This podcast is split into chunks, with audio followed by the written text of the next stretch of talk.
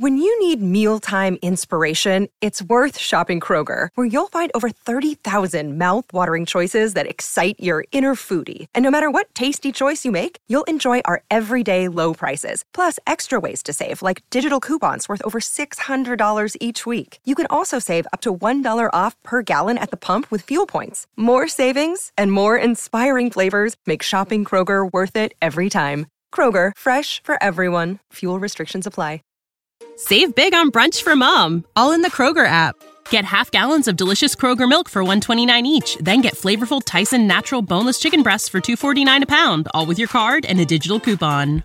Shop these deals at your local Kroger today or tap the screen now to download the Kroger app to save big today. Kroger, fresh for everyone. Prices and product availability subject to change. Restrictions apply. See site for details.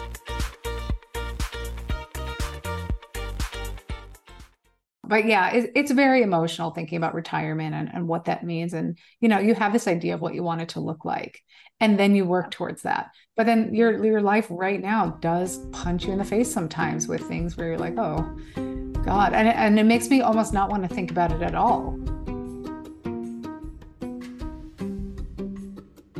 Hi, I'm Lindsey Stanberry. I am the founder of The Purse, which is a site for women and money. And I worked for many years as a journalist at Fortune and CNBC and Refinery 29. And I'm Barbara Ginty, and I'm a certified financial planner and the host of the Future Rich podcast. And I own a wealth management firm during the day.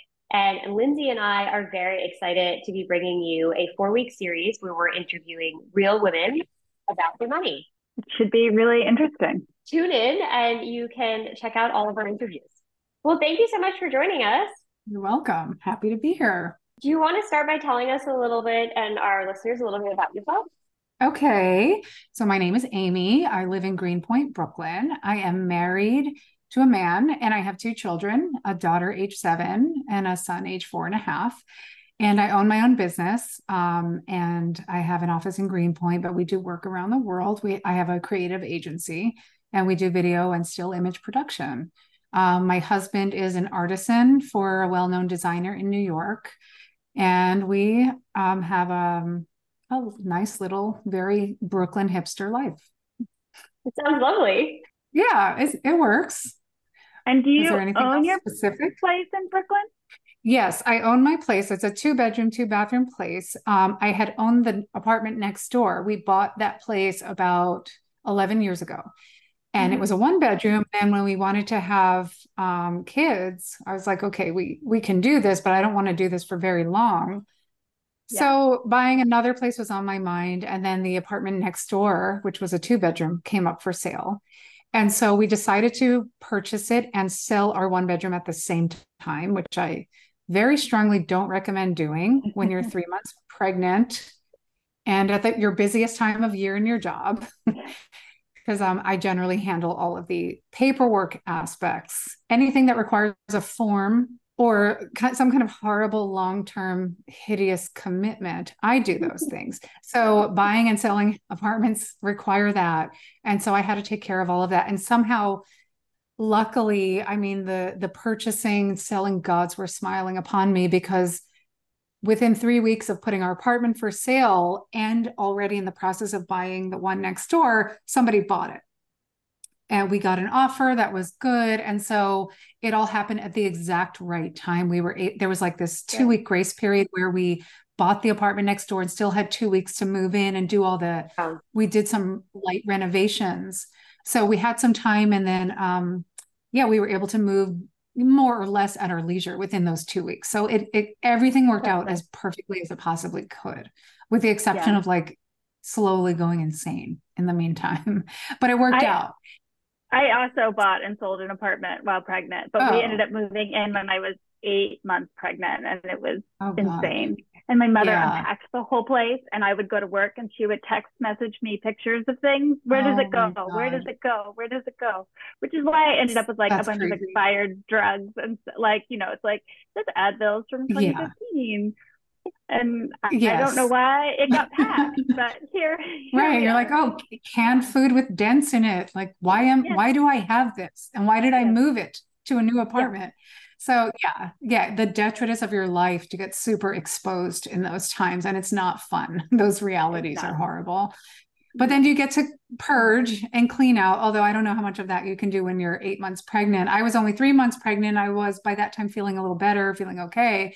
But it just everything just felt quite overwhelming. It was my first kid, and you know, you you it's it was hard to let go of the stress of the previous months of all of the stuff you have to do, and you know, things things went pretty well, but it's still stressful.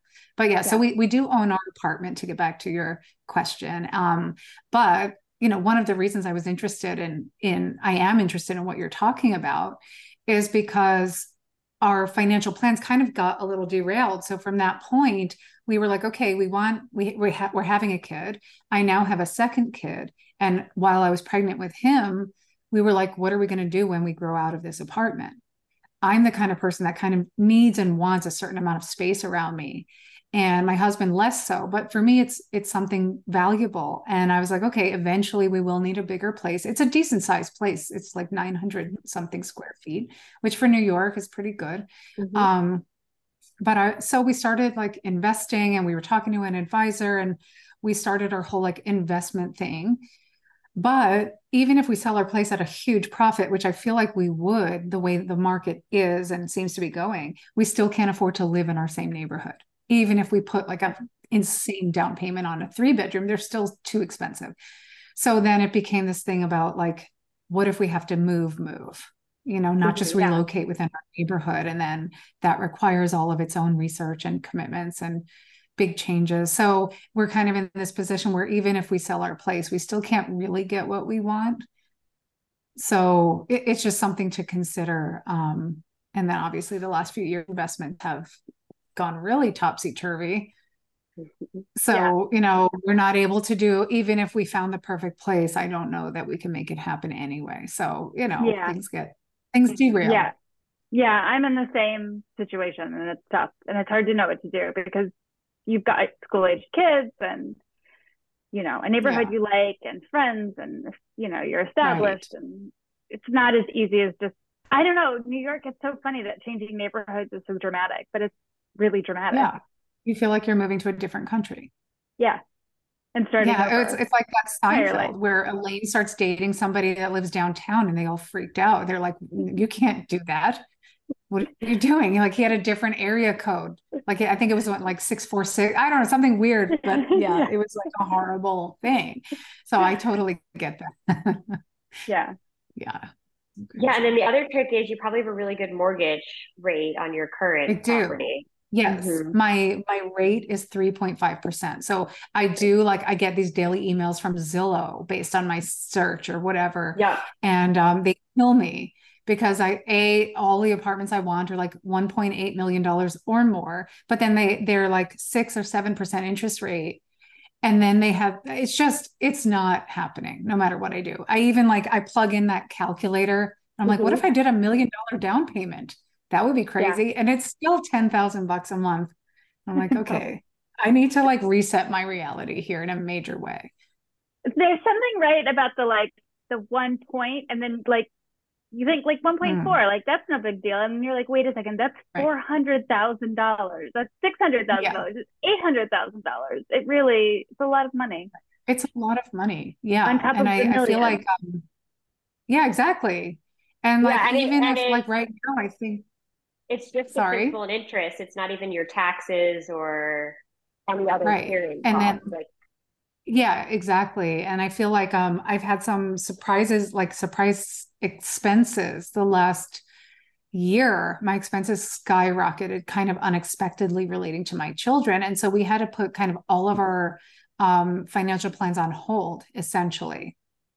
So which was another thing like i was like oh that's worthy of talking about like what happens when like your own life not just like bigger aspects of like okay there's kind of a recession is there? I don't know. Inflation yes. But yeah. like personal things can crop up and surprise you, um, which is what yeah. happened to me this past year because we were on a really good road to saving.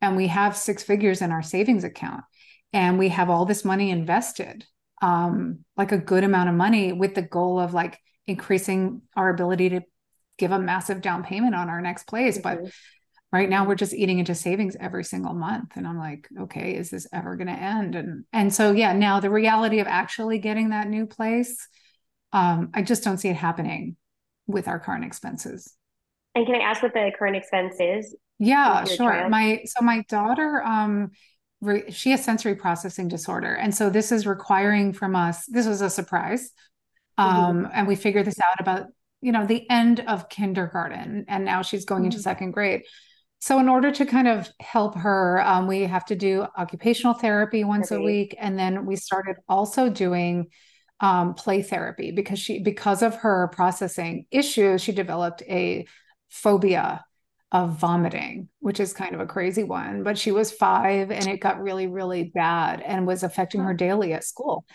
And so um, OT, the occupational therapy, you know, addresses the physical aspect of this issue, but there's an emotional aspect of the issue that they don't address. So we were like, okay, we need to also deal with the behavioral and social and phobia things that crop up as a result of her body just being in fight or flight inappropriately. So now we have these two therapies we have to pay for every week because nobody takes health insurance that yeah. does these services.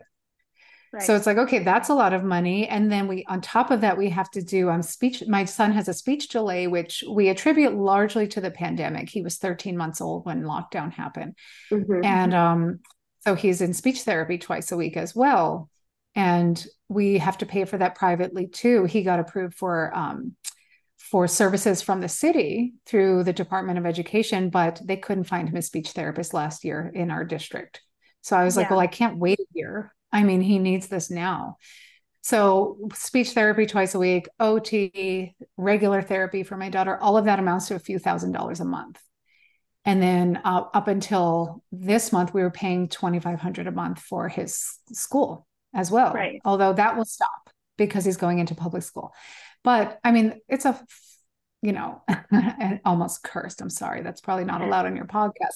It's a buttload of money every month it's almost all of my take home so it's like okay we're doing nothing other than other than this but um this has caused a lot of friction in my household it's been totally unexpected it's impossible to save when you're spending all your money and then of course regular things pop up all the time dental work gifts you have to buy and want to buy things like that that you can say you can budget for but ultimately sometimes you're just surprised so yeah, yeah, we've had to put kind of all of our financial plans completely on hold just to manage our just monthly, almost weekly overheads, which got kind of crazy. Yeah, the those therapies are really expensive, and the the um, the therapist shortage in New York City is a really big. I think it's across the country, but it's it's a huge deal. Yeah, it's a and huge sure deal, and all of not easy for you to like navigate scheduling all the appointments oh, and yeah, yeah, it's just it's just made her life it's fine like it's it's working and and both right. of them are doing great and have like their situations have improved tremendously so it makes it totally worth it i feel great about it other than the fact that okay now that this is our reality like what mm-hmm. can we do about it and my answer is nothing i mean how do you create money out of thin air you don't it's either there or it isn't Mm-hmm. So, or if it's there and you have to spend it, then it's gone. So, yeah, we've just had to do a lot of kind of emotional rewiring around what the future holds mm-hmm. financially and, you know, what our goals then can feasibly be. And of course, one thing I tried to do, oh, sorry, uh, last thing, one, one thing I tried to do was find health insurance that um, did cover these services. And mm-hmm. I mean, I spent I don't want to know. I don't want to know how much time I spent doing the research on that, and it doesn't exist. So, and I'm like paying a few thousand bucks a month just for um, really good health insurance because I have to see some specialists, and they're like, "Yeah, we don't cover them." I'm like, "Oh, okay, that's great." Thanks for taking my money. Yeah. yeah, that's cool. What are you doing with all my money? Mm-hmm. Right. Nothing. So yeah, yeah. So one question I have, just because you are in Brooklyn, so you're in the high bracket, right?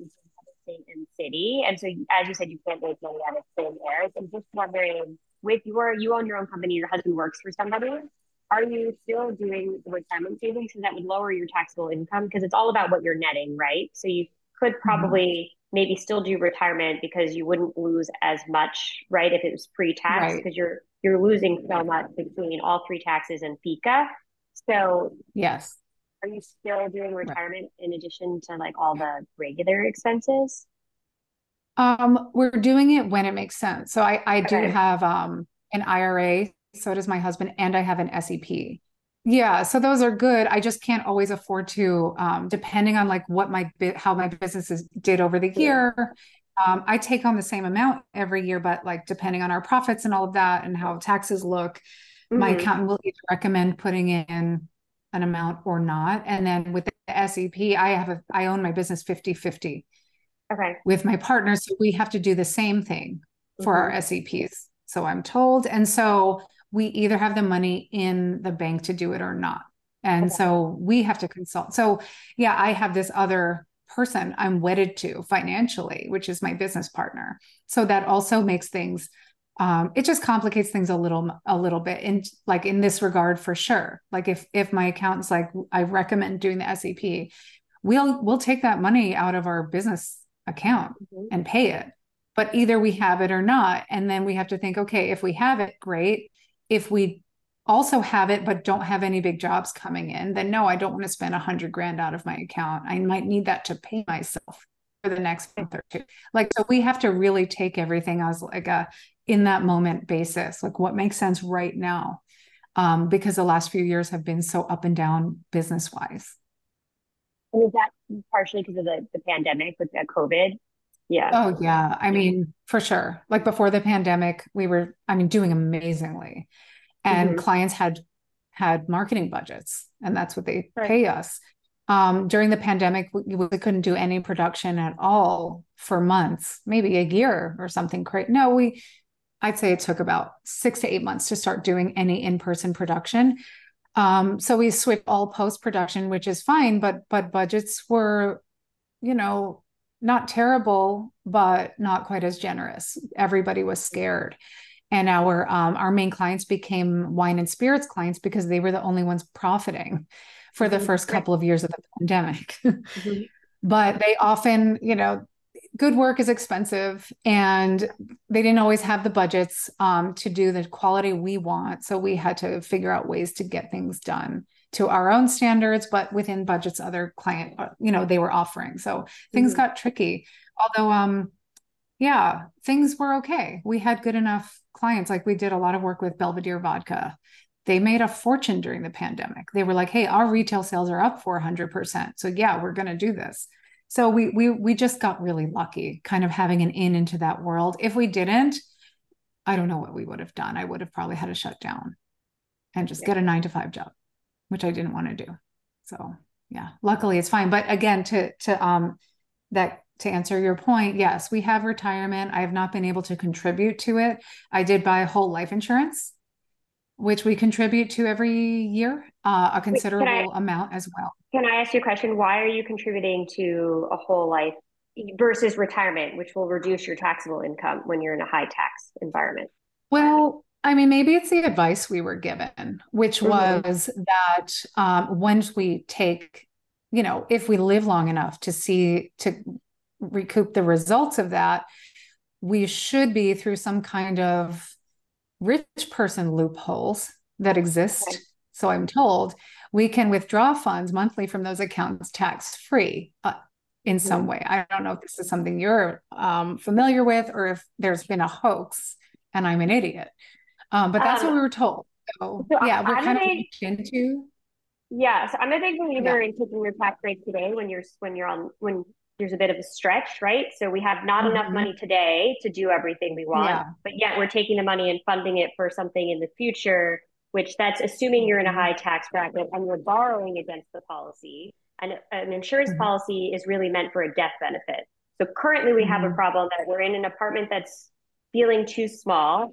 We're having mm-hmm. insufficient revenue and we're not funding retirement. So just taking a ballpark guess here without doing a deep dive, I would not think whole life is in your best interest. I would think ret- funding oh, your retirement, lowering your taxable income, because in order to get the money mm-hmm. to pay mm-hmm. your whole life, you're putting it through the tax machine. So we're losing federal, state, and city tax. You're paying three taxes to get that dollar, and then that dollar goes into your life insurance policies. I'm gonna take a long shot. I don't think it's going to outperform a regular mutual fund or ETF. I just don't think it will. So okay. I think we're better off know. Not yeah. paying all those tax and having more money in your pocket, even if that means more money in your IRA or your SEP, because it's going to lower your taxable income.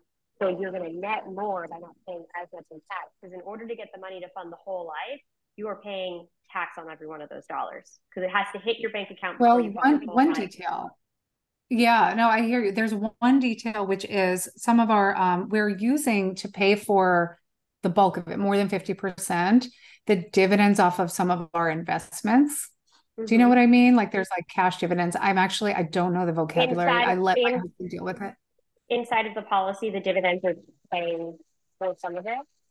Or are you using dividends? Yeah, like we withdraw, let's say, well, let's say um, there's $15,000 of cash that I've made, some of these investments. I take that and pay that towards the whole life. So I've mm-hmm. lowered my actual contribution of my existing money mm-hmm. by 60%. Does that make sense?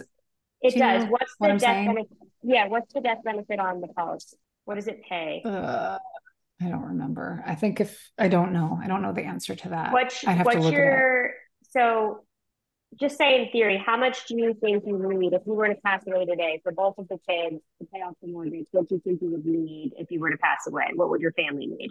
Um, a lot of money. Um, we owe almost four hundred thousand dollars on our mortgage still. Okay. And my take home, I take I pay myself 120 grand a year, and I take I take money throughout the year as well from my business. So I end up probably making closer to 150, sometimes more, sometimes less. So yeah, I think um, as far as a death benefit, I would need a lot of money to like make my family comfortable in my absence. You'd probably need at least two million. Let's just as a starting point, yeah. right? Yeah, that sounds great. I highly doubt the whole life is million. Um, at this point, it's definitely not. It's definitely not, for sure. So you're funding. So here's my concern. My concern is you're funding a whole life policy, which is really meant for death benefit. It's not going to cover the death mm-hmm. benefit that your family needs, which means you're actually underinsured. And you're mm-hmm. underinsured. Well, I also have regular regular life insurance. Per, like term that, insurance? Yes, I do. Okay. How much do you have with that? I don't know. That's it's okay. not two million. All... Okay. No, these are all good. I should know this, but it's definitely not two million. million. It may be a million or 1.5, okay. but it's not. It's I remember being like, oh, that's decent.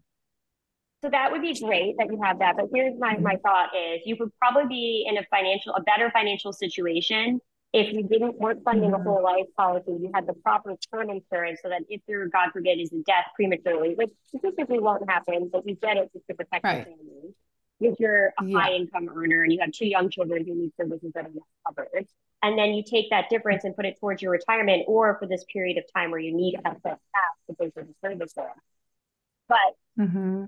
you just need to have the numbers run by somebody who isn't incentivized to sell you the most expensive insurance yes. product is going to make the biggest commission from selling you whole life. The commission on whole life is significant. Like you can make mm-hmm. a ton of money selling whole life. So you need someone right. to run the numbers for you. Even your, your CPA should be able to tell you what the difference would be if you were not funding the whole life and what that difference would be if it went in your retirement account from a tax standpoint. What if you were to be netted or not owing? Because with businesses, it's estimated mm-hmm. tax usually. So you could just have your accountant yeah. run the numbers, and he's not incentivized for you to go one way or the other. He doesn't make doesn't make a dollar right. on either yeah, no, that that all makes perfect sense. And I we we signed up for this and I was like, this is great because so so everything you're saying makes perfect sense. We were sold this hard and we debated yeah. about yeah. it for a long time. And I was like, yeah. they're salespeople. Like my husband's like much more like um innocent than I am. So the whole time we're talking to these guys and they're also offering financial advice. Um, mm-hmm. I had these doubts and i was like are we just being fleeced here i don't know what's going on but then but then here's what my issue is i'm mm-hmm. terrified of being old and poor terrified yeah yeah you don't want to be and old and that's poor, the reason we're doing it also don't want to get to age 65 when i see people come in and they funded a whole life policy for the entire time and never delivered and the person who sold it to you is long out of the business because they made so much money selling the shit sorry mm-hmm. that they're mm-hmm. retired they retired well before you guys did Right. I haven't seen it yeah. work, and I've met with over two thousand people, normal really? people. Yep, haven't seen it work. Right. I mean, is that the kind of thing that only works when you already have tons of money, so it almost doesn't matter? Um, Yeah, I think that, that here's what I think. I think you should be doing every basic type of financial planning before you get to whole life insurance. I think whole life mm-hmm. comes when everything else has been maxed out. When you've maxed out your retirement, you have a ton of non qualified money saved, you're doing well in real estate. And then, yep, we've ticked every single box. There's no other investments left. Let's investigate like a universal life policy because we've maxed right. out everything else and we need a tax shelter. You don't need a tax shelter right now. You need a tax. Mm-hmm. Right. And then on top of so yeah, this is all making sense.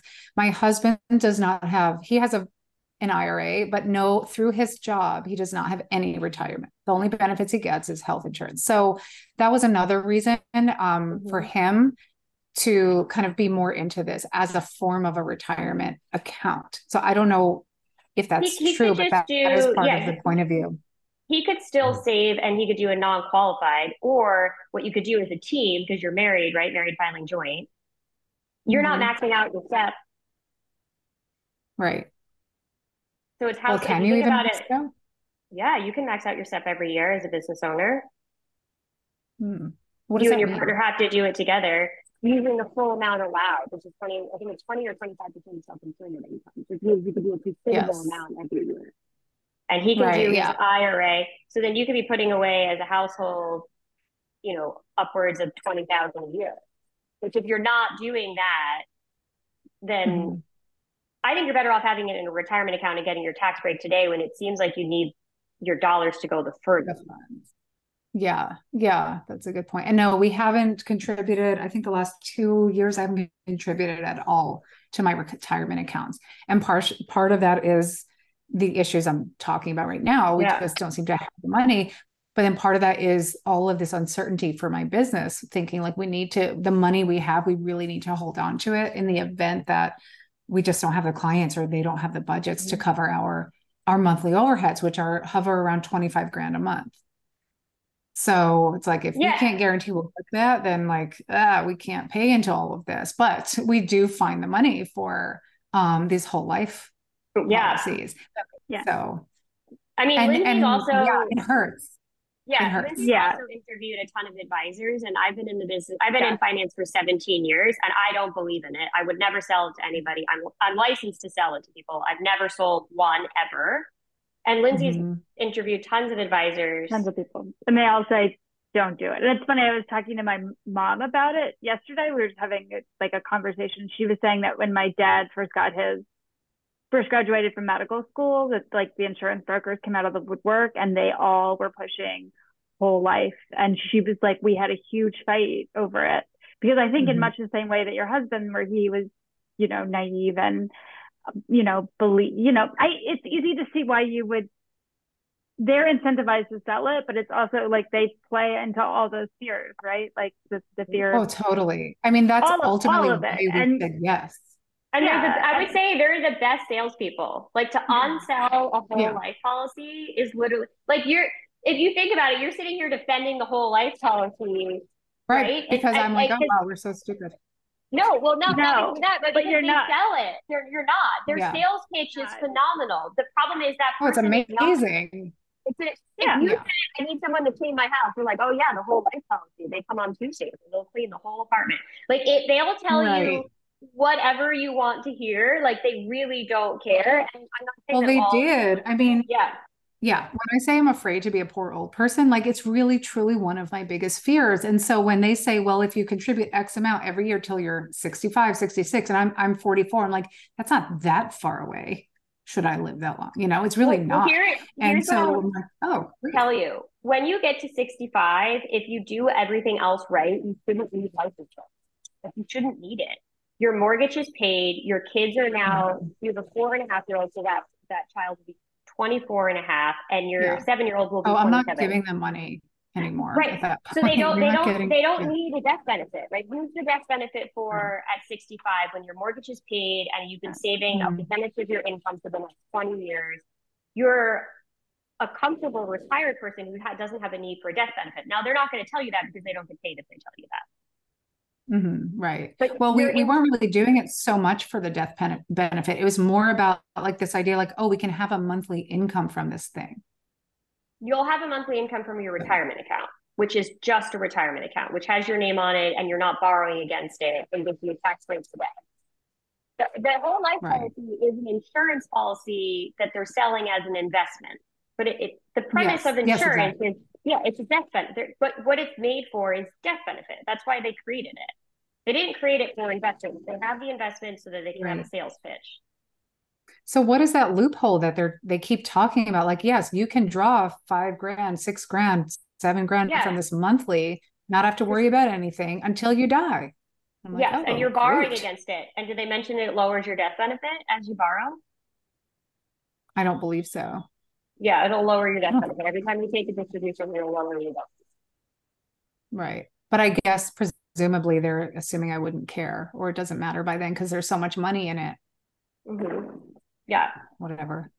I mean, I will bet hmm. you that at 65, it will not have all that money. I could be wrong. I have to look. They, they made this chart.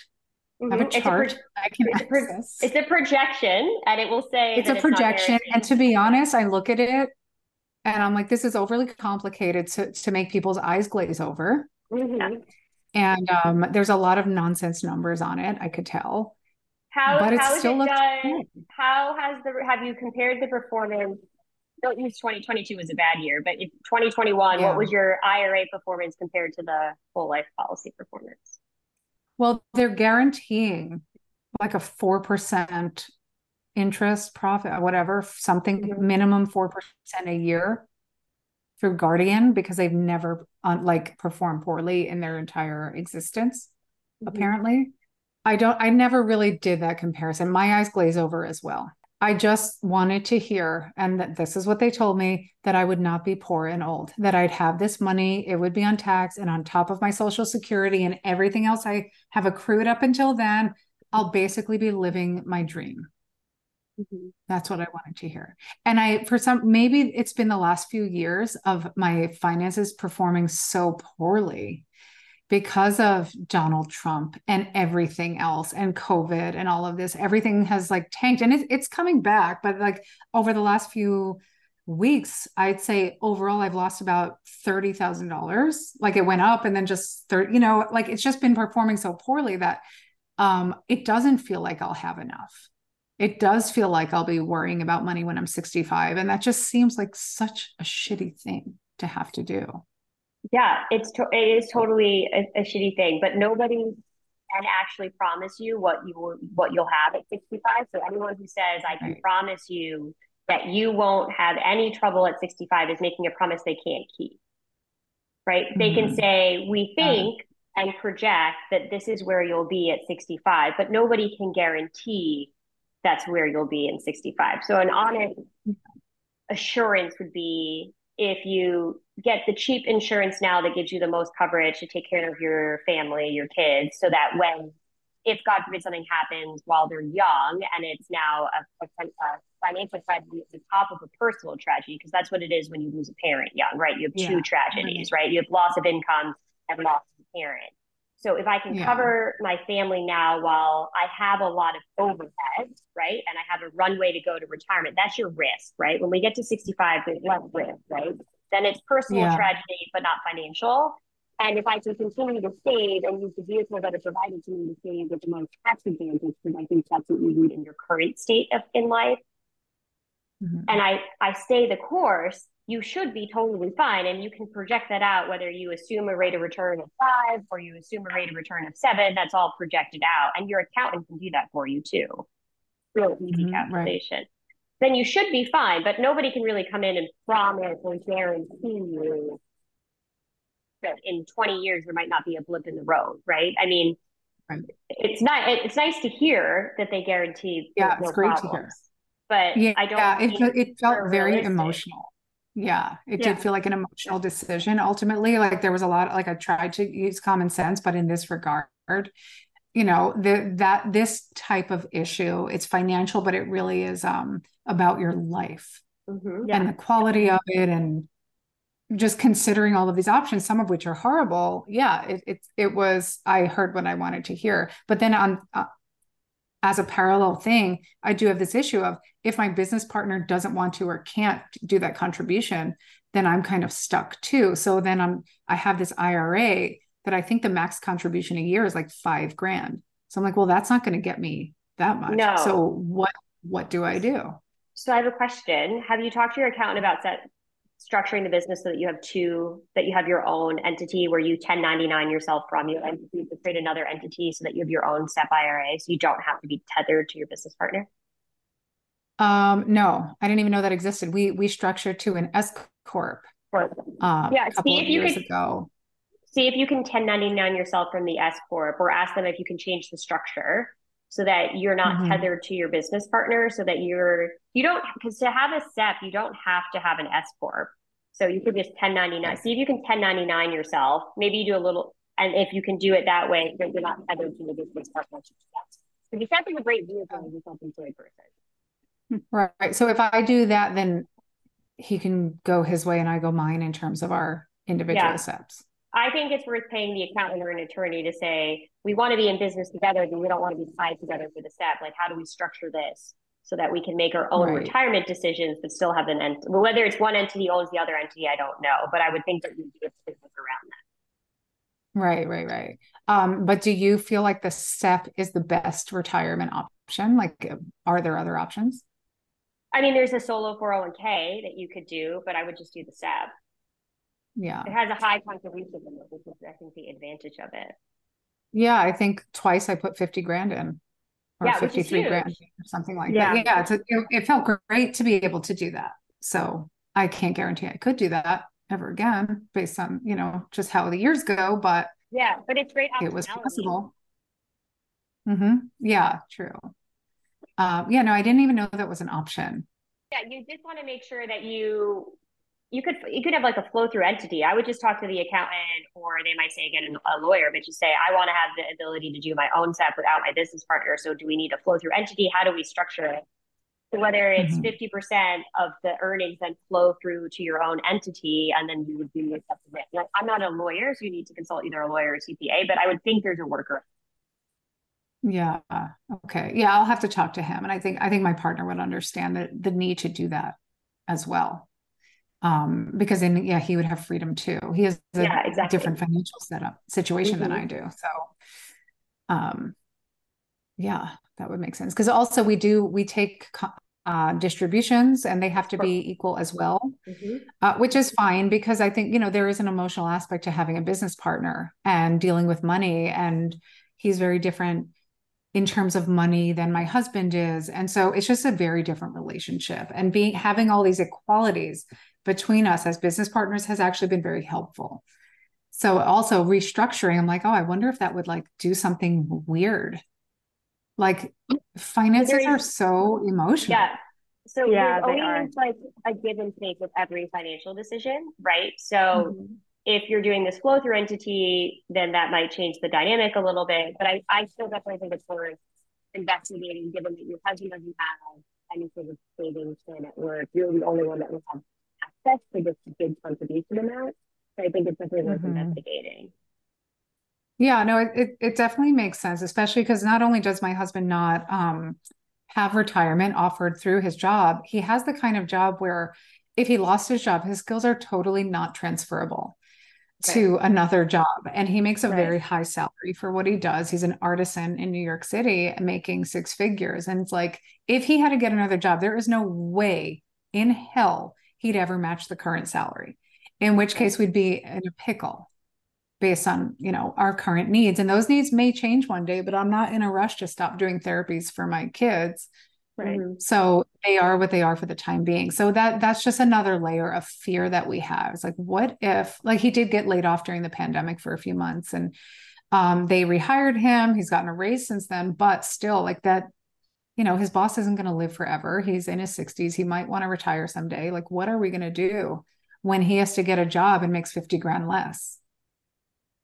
That's that's definitely within the realm of possibility. Yeah yeah the how tight how closely tied our two incomes are you know like you really need both of them to make it work right i don't think that people yeah. talk enough about like you know we talk about uh, dual income households and like women stepping back because childcare is so expensive but i think we often forget like how important it is like families security is built on two people working. Oh yeah, we couldn't live our lives without both of us working, even when one of us's salaries are completely maxed out.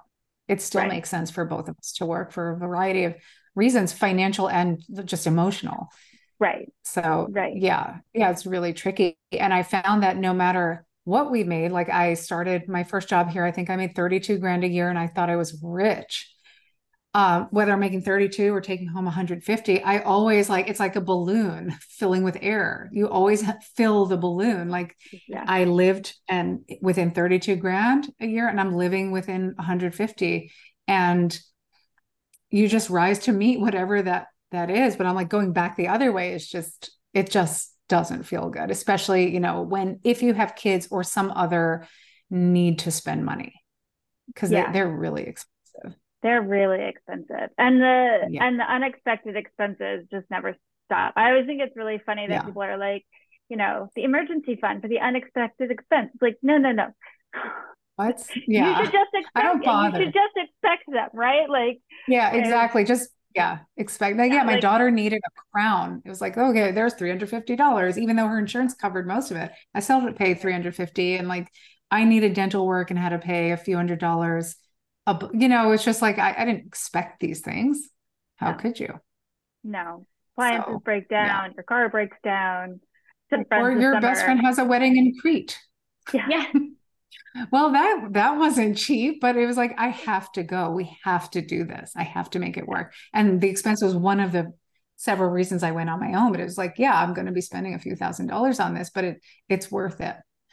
But I didn't expect to have this expense, you know it just happens so yeah it's hard but yeah the idea of keeping more money um, in our account today does sound really really good yeah i would have your accountant run the numbers because he has your tax numbers and so you could just say mm-hmm. hey we really um, allocated the money that we're putting towards the whole life back through the tax machine and into a retirement account. What does our take home look like? Or how does that lower our tax bill?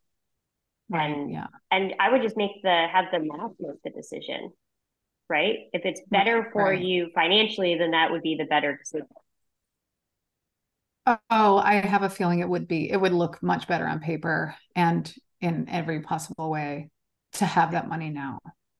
I Amy, mean it's I'm a curious, considerable amount of money. Yeah? What what is the um what about your your parents retirement and your husband's parents retirement? Like are you feeling this anxiety because of what you're saying from their experience or is it just you know some un you know in a way yeah, yeah. I, I, in a way i um, so my, my parents are pretty well set actually like i didn't grow up with money my mom was um, a school teacher and my dad was a stay-at-home dad he was an artist until I, I was at least in my early teens he didn't get a job until then so yeah we lived on a, a teacher's income a special mm-hmm. ed teacher's income in New York City. So life was different back then. Life was cheaper considerably. Yeah. But and they did buy their apartment. It was only sixty thousand dollars for a pretty huge three bedroom, but it's in Jamaica, Queens. and and they only paid it off recently because they put so little into it throughout the years but anyway they had to scrimp and save for that 10% deposit they had to borrow money for $6000 yeah. back in the day but anyway so there's no retirement coming from my dad's side other than social security but my mom was very smart in her youth and was able to secure an an amazing pension amazing pension and she gets paid more monthly now than she did while she was working so they're actually in the best shape of their lives. They don't offer this type of pensions anymore at all. No, she was just like, don't. they did for a brief time period in time. I was there. I got it. She was like, I don't know what we'd do without it. So they're actually really well set. They have no mortgage. Their expenses are minimal. My brother and I don't need money. We don't ask for money and they don't do anything. So, yeah. you know, they just have money. they they contribute um yearly to my kids like one of those college savings accounts. Yeah. They contribute like 5 grand a year to each of them. So ultimately wow. they'll have a lot to use yeah, when they right. if they decide to go to college or any kind of schooling after high school. Um so that affected me yeah. because I don't know how much actual planning they put in, but the fact is they're quite comfortable now and they don't worry about money. They still act poor because that's their mindset, but they don't right. worry about money at all. And in reality, they're not yeah. they're not up at night thinking about it. And I'm like, well, that's a good place to be because yeah. if my mom didn't have that pension, well, I think they'd be t- completely screwed. Um, my husband's parents, they're both uh, actually his mother just had her retirement party today. She retired, his father retired, they're divorced, and I don't think they have any money mm-hmm. to spend. I think they have yeah. enough for a modest right. lifestyle, but I don't believe there's much beyond that. And that yeah. freaks me out a little bit. Yeah. If something happens to one of them, um, I don't know that they'd be covered. It worries me a lot. So, and it worries me like, what if my mom passes away? What's my dad going to do? He has right. no actual money on, on his own aside from whatever my mom brings in. Did your mom cover him on the pension? I actually, I don't know. Usually, they do have a financial advisor. I'd imagine that that they see yearly and that handles their uh, portfolio, whatever that even looks like. I don't know. They don't want to talk about it too much because I think it relates to death in some yeah. way. Yeah. And it's a really hard discussion to have, even though I'd really like to, because I not for me, I don't I don't think I'm getting much in the end. So it's not about that. It's about making sure they're comfortable if one of them mm-hmm. dies. I'm like, yeah. I can't really afford to do much for them right now. So yeah, it's worrisome. But again, yeah. that kind of contributes to my worries about myself because I'm like, oh, right. I don't want to be a burden to my kids. Mm-hmm. You know, I want to do stuff when they're out of the house. I have a lot of things I'm putting off as a mother of young children that I definitely want to do that I think I can only do when I retire. Yeah. So this idea of not being poor or not worrying is really attractive. Yeah, it's hard to balance all those different there's different competing priorities. And yeah, getting yeah, parents to talk about their money, it's an ongoing fight that my husband and I have because really they don't talk about it in their family at all. Too. No. My yeah. parent my parents are actually pretty open about it, which is nice. Like we've that had conversations nice, yeah. about it. Yeah. Yeah. Mm-hmm. Um, very practical ones, which I appreciate. Um, and actually like have some morbid sense of humor about it. Um, That's nice. That's good. Because yeah. yeah, it can be tense thinking like, okay, here's what happens when I die. Like who wants to yeah. think about that? Nobody does. Nobody. It's really depressing. Nobody. And yeah. you know, I also believe my parents are going to live forever fine. Of um, course. Um, yeah. You know, like right. I know, but I'm like, oh God, you got like my parents, they have money. So I'm like, you're old, you're old. And I'll say that to them, like, you're old. Make your life really nice. Okay. You're not poor in the Bronx anymore. You know, like do your bathroom nice and all of that. And they're like, we don't want to spend it. We'll give it to you. I'm like, I don't want it. I don't want it get it out of here. So yeah, it's it's hard. It's hard to talk about them. And like their whole finances are in some weird locked file cabinet because they do everything on paper still. And like, Lord it's help me, I don't want to look common for that generation. yeah. It's insane actually. well, you could do this online, you know. A couple of clicks. but no but yeah it, it's very emotional thinking about retirement and, and what that means. And you know you have this idea of what you want it to look like and then you work towards that. But then your your life right now does punch you in the face sometimes with things where you're like oh god. And, and it makes me almost not want to think about it at all because i have to think very day to day at the moment just to keep ourselves afloat. And and also um i do ha- like i have expensive tastes and I feel often very deprived because I yeah. don't and can't buy things that I want and like and love. And so, um, yeah, there's a lot of sacrifice uh, yeah. going on. Same on the expensive taste. I, I feel you on that one, Amy. Yeah. I'm like, why do I like these things? Why can't I like those things? But that's that's how it is. But you know, that that's the good thing about living in a small apartment. You can't have there's not as much room for those things. So Actually, that's a great point. But that's one of the things between me and my husband is that um, he keeps buying stuff. I'm like, we can't keep buying. Like, we literally can't. Like, it, we're going to start room. looking like hoarders. No, yeah. we're out of room. And that's one of the reasons why I'm like, we do need a bigger apartment. Right. But then we have right. all these issues. So, like, yeah. I also so, think that yeah, it's, it's important it's, to remember that like your kids are small. Like we're yeah. In, we're like so deep in it. Like we're in the most expensive time yeah. of our lives. And like the heart like yeah the most work of like everything like the, the most work of your career the most work of your family like aging parents on top of it's it true. like it just it like yeah, all yeah. comes in one deluge in a way that like you don't experience in your 20s and 30s and four children and you don't experience hopefully in your 50s and 60s when your children are grown so mm-hmm.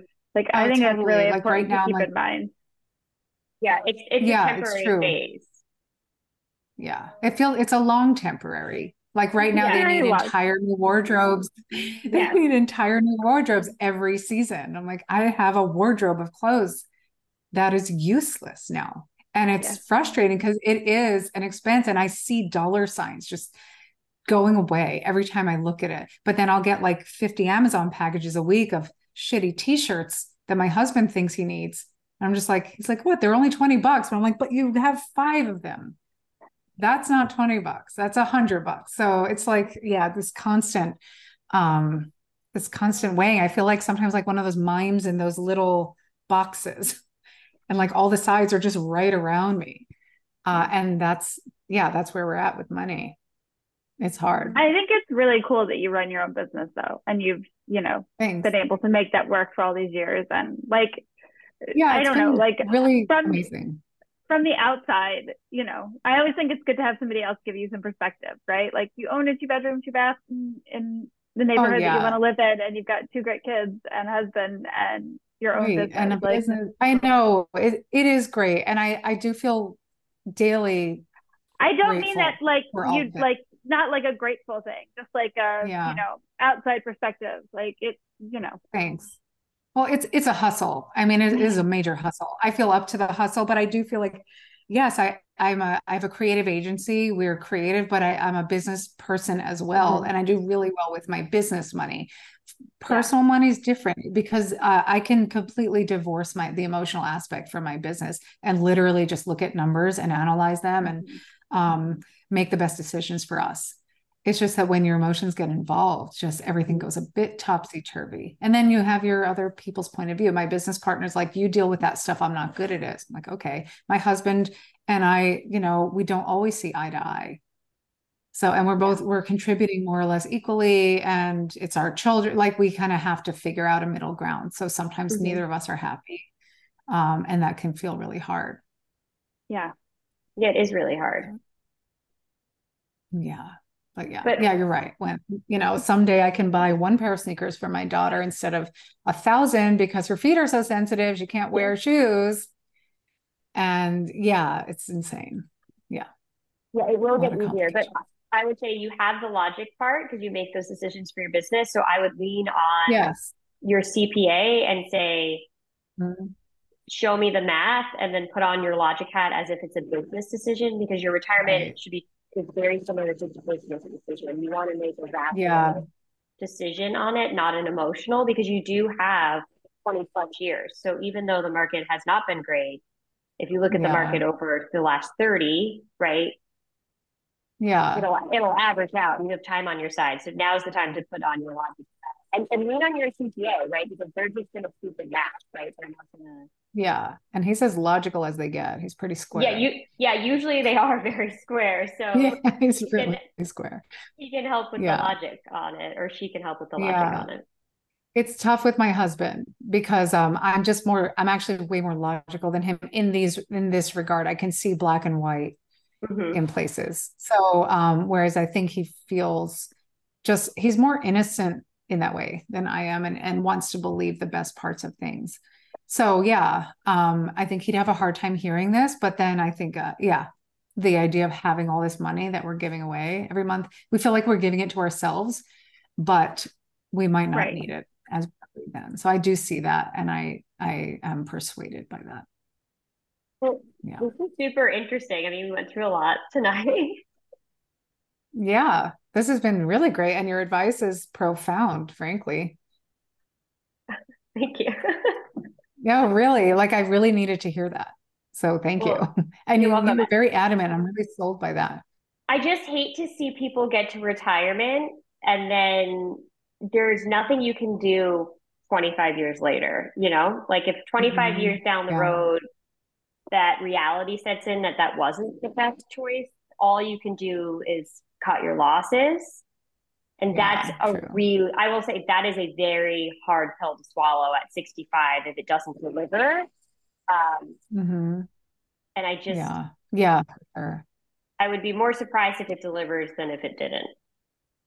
Um, you know, I need to talk to more financial advisors that don't also sell life insurance. Yeah, I mean, I'm licensed for insurance because I have to be. Right. Um, but yeah. you're better off getting a neutral opinion of somebody who is a fiduciary and somebody who's gone through the CFP program. It's, it was like a 10 yeah, hour exam. Right. It took, it's expensive to get. It's a continuing education, have a technical component I need to meet. So I would lean on a professional designation. And the three main ones are CPA, CFP, um, and CFA. CFA is not really as helpful. But yeah, you want to, mm-hmm. and you can hire somebody for an hour of their time where they're not getting paid more than the hours of advice. And then that way you know you just get a mutual opinion. So if you say to your talent, your CPA, I want to hire you for an hour to run these numbers with me and tell me your opinion. Mm-hmm. He doesn't make money one way yeah. or another, right? There's no incentivized. Right. Yeah. Yeah, it's true. And then I feel like, um, yeah, the the emotional element is kind of removed. Yeah. Yeah. And but yeah. Barbara's so great because she puts it all so straightforward and it's so easy to understand and like it's so clear and yeah. matter fact. And yeah, always she always like as long as I've known her, she always has examples to like back up her experience, which always feels like, oh, like not that I wouldn't trust you anyway, Barbara, but I always like it like since I've known you, you've always come back and yet, you know, this client had this experience and um no, it's really good to know. I know the people that um, we worked with to buy this, they mainly work with very rich people. And while like I have a Chase like private account or whatever that means, we're not rich. We've like amassed a certain amount of money by happenstance and working really hard, but we we are not rich people by any stretch of the imagination. We don't feel rich. Neither of us um, came from means of any kind. So I do think that in some way we were swayed by this idea or by the way we were being talked to and wooed. Mm-hmm. And I don't think we're so flattered as to have made the decision. That's not really the reason. The reason was truly out of fear. Like I said, we're terrified of being yeah. poor and old. But it was interesting to learn what rich people do with their money. It's like, well, if they're rich, then they must be doing something right. Mm-hmm. And so let's consider it. And that was part of how we even began to give it careful consideration.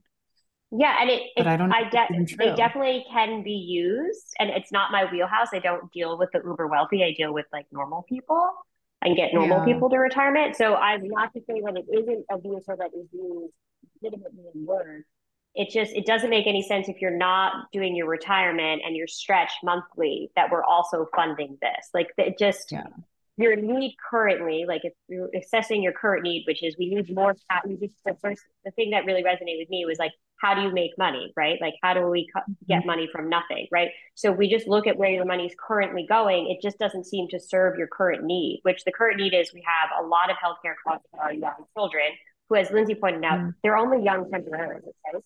It's yeah. not it's a temporary situation. They will grow up, and then they probably won't need all the if you're getting the services now, they get better. Hopefully, when they don't need the services, they get right. older is the hope.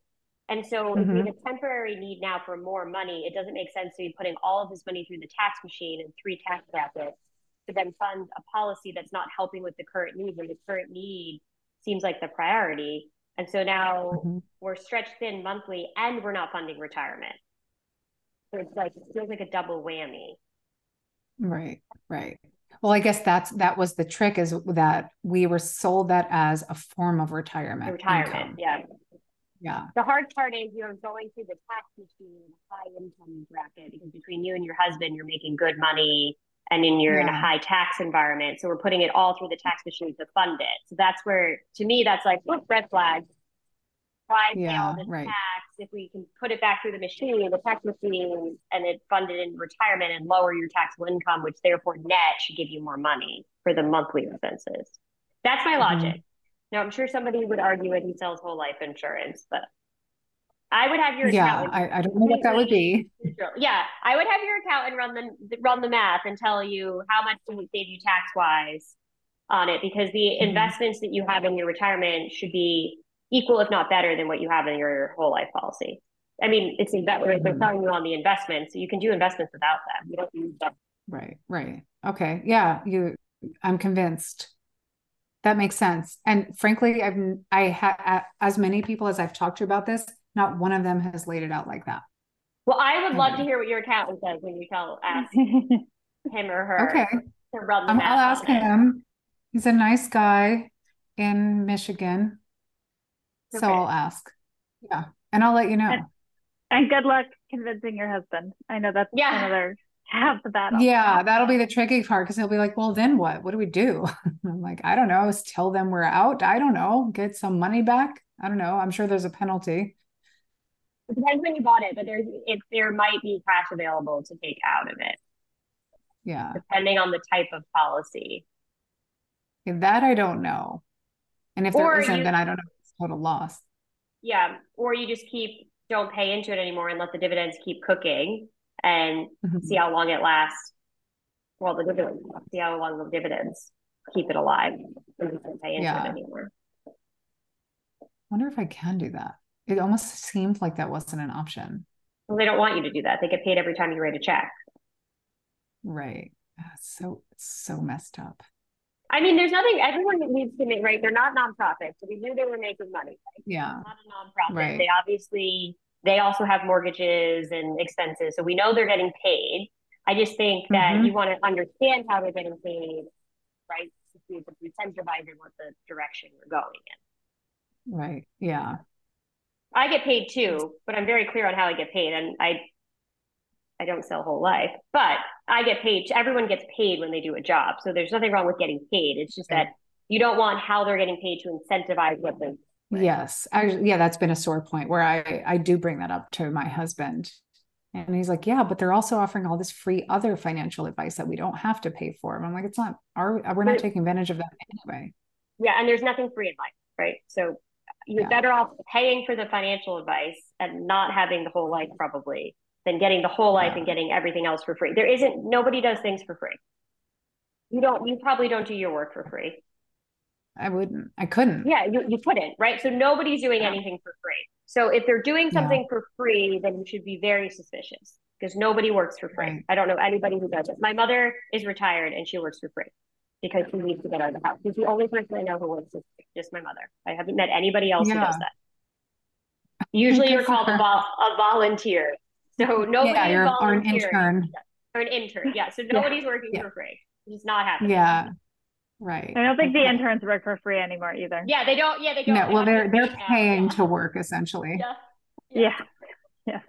so yeah, they're not doing it for free. That's like the first misnomer, right? Like they're not working for free. Yeah, it's yeah, it's bullshit. Uh, yeah. Okay. Yeah, this is really good food for thought. Well, keep us posted. Yeah, please. I will actually, because this yeah. will be a really interesting conversation tonight. Mm-hmm. Yes, it, it will. will yeah. Oh, yeah. So thank you yeah. so much for coming on and sharing everything with us. Yeah. Thank you. Yeah, Amy. it was a pleasure. Pleasure. I learned valuable things, and I, I am going to go and um, go online and see what my life insurance situation actually is. Yeah. Right now. Good, good work to do. Yeah. Figure that out. Yeah, I have some work to do.